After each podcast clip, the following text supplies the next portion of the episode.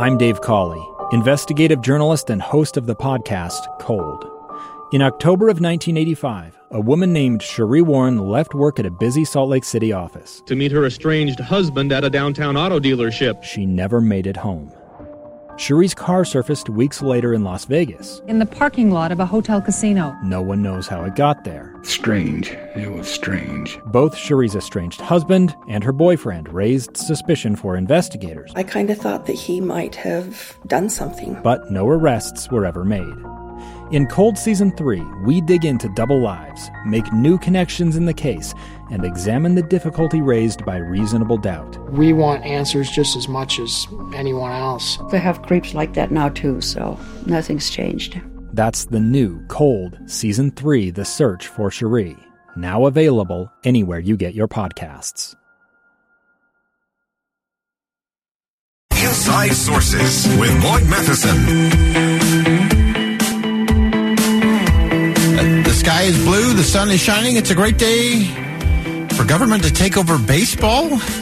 Maybe, maybe not. A recent opinion piece in the New York Times argued for the federal government to take over baseball, but we want to get into what that all looks like, what that actually all means. Helping us do that is Mark Hyden. He's the director of state government affairs for the R Street Institute. Uh, Mark, thanks for joining us. Thanks so much for having me on. All right. So when it comes to baseball, the, the first thing I want to know is, does this have, can we get the, get rid of the designated hitter? Like if the government's going to get involved, we need to start with getting rid of the designated hitter, which is just uh, an abomination to the game. But uh, this probably is not what you, where you're headed with this. not quite. Now I'm a big National League fan. I love my Atlanta Braves, so I, I, I oppose a designated hitter. But to the main topic of the hour, the 15 minutes, this New York Times piece that suggested that the federal government should take over baseball was so bad that I thought it might have been parody because urging the nationalization of a sport, a, a, sport that makes tons of money, doesn't make sense to me. But they said they, they want to help save the sport because it's a cultural treasure. But it reminded me of Ronald Reagan's quote, that famous quote that the uh, top nine most terrifying words of English language are "I'm with the government and I'm here to help." yeah, exactly. And uh, I, I, think it's so interesting that. Uh, you know, so many do look to government to solve all the problems, whatever they might be, that suddenly baseball gets uh, thrown into the mix there. And obviously, baseball has its challenges and, and it has some uh, interesting exemptions uh, as from the federal government. Uh, how does that all play in? Well, you know, I mean, baseball enjoys a lot of tax benefits, whether we're talking about stadiums or whatnot. Everyone wants to lure them to their city, but this is a very rich sport. They get billions of dollars. The New York Yankees, I think, is uh, worth about six billion alone. So you can only imagine how much it, the uh, value is of the whole entire sport. But what we're seeing is there are some concerning trends. So game attendance has been going down for some time, and TV viewership is is pretty bad bad. But when you mix that in with the fact that a lot of people are moving away from cable TV, which is who gives sweetheart deals to to uh, baseball clubs, people are moving to, to Netflix and things like that that don't include baseball in their services. So the author of this New York Times opinion piece says, hey, they may go bankrupt even though they're super rich right now. The government needs to go in and save them because they're a cultural treasure.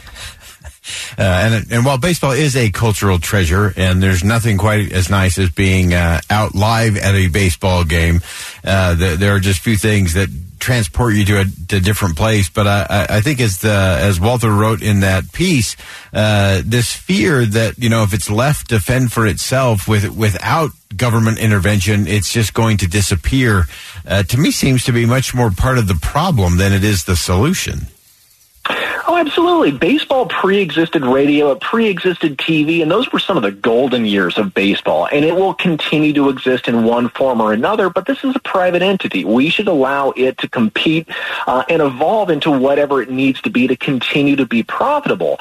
But to ask the government to get involved, well, that would make the sport about as much fun as a day of the DMV, which I don't think you or your viewers or your listeners are, are too interested in. Because no one, I've never met a single person that that said, you know what would make baseball more fun? We need more government intrusion. So no thank you, government. You can't even balance a budget. You haven't done that in 20 years. You can't fill potholes. So I don't think you can run baseball better. Yeah, that, that was going to be my next question was, you know, the, the federal government hasn't balanced a budget in uh, several decades now, and we're running at record debt and deficits, and uh, we're spending more uh, that is causing more inflation.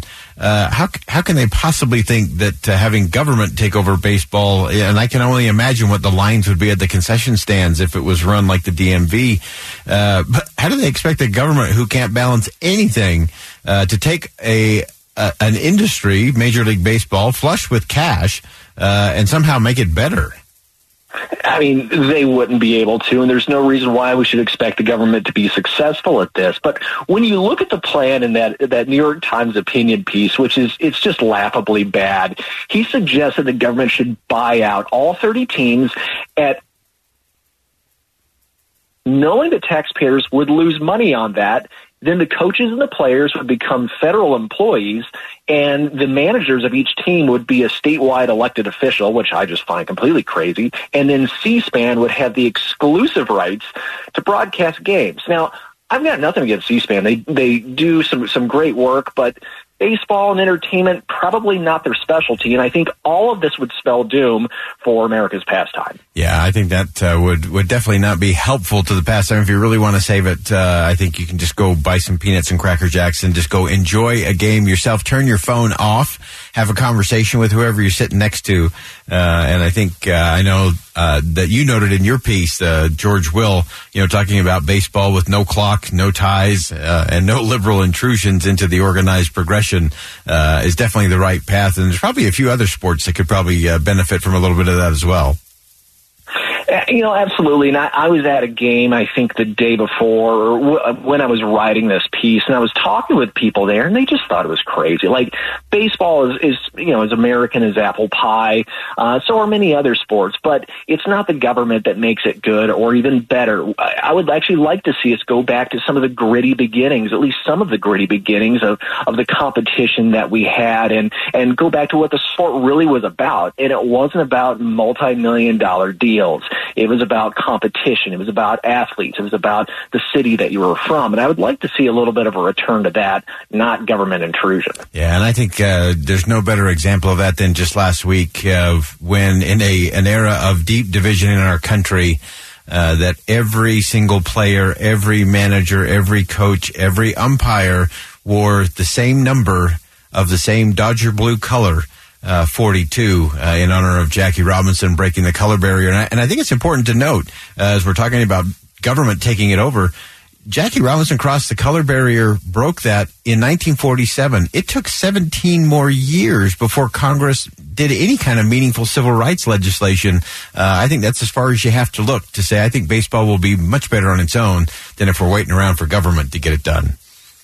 You bet. And and you know, when when I was at the Braves game the other night, you know, it could have been to the left of me, the right of me. It could have been liberals. It could have been conservatives, Republicans, Democrats, whoever.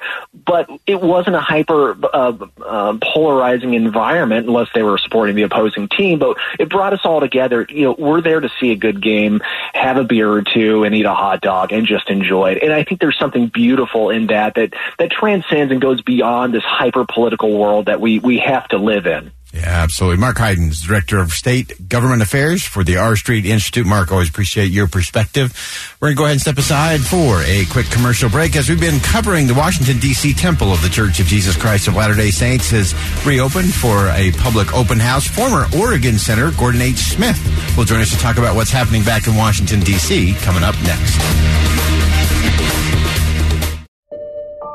I'm Dave Cawley investigative journalist and host of the podcast Cold. Don't miss Cold's new season 3, where I look into the unsolved disappearance of Sheree Warren, a woman last seen leaving her job at a Salt Lake City office in 1985. Police cast suspicion on Sheree's estranged husband and boyfriend, but never made any arrests or recovered Sheree's remains. Find Cold Season 3, The Search for Sheree, anywhere you get your podcasts.